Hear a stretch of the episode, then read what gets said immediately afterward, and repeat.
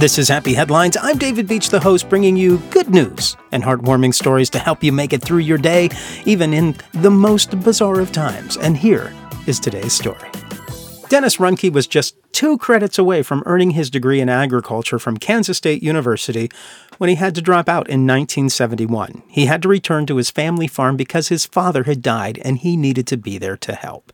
In the back of his mind, he was always hoping to return to college, but time passed and his credits were no longer valid. Now he's a retired farmer, and he still has some farming supplies lying around his house. And when he heard that essential workers needed N95 face masks, he knew he had one sitting unused. He packaged it up and put a note in it asking the governor to pass the mask to a doctor or nurse, and he sent it to New York Governor Andrew Cuomo.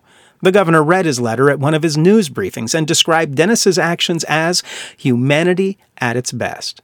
This simple act led to more acts, and before you know it, there were people at work trying to help Dennis fulfill one of his dreams. Kansas Governor Laura Kelly and Kansas State University President Richard Myers found a way to reward Ruhnke with his degree.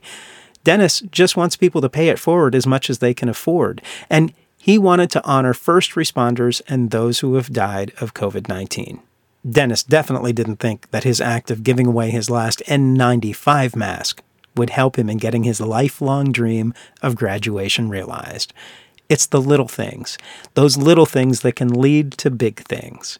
Congratulations, Dennis, on graduating. And thank you for being a happy headline. And thank you guys for listening to Happy Headlines. That's what this is Happy Headlines. I'm the host, David Beach, and check us out on Facebook. Search for Happy Headlines with David Beach, and you can see stories that didn't make it to the podcast, and you can also leave stories of your own. Thank you once again for listening. Stay happy, stay healthy, and find a way to make someone's day.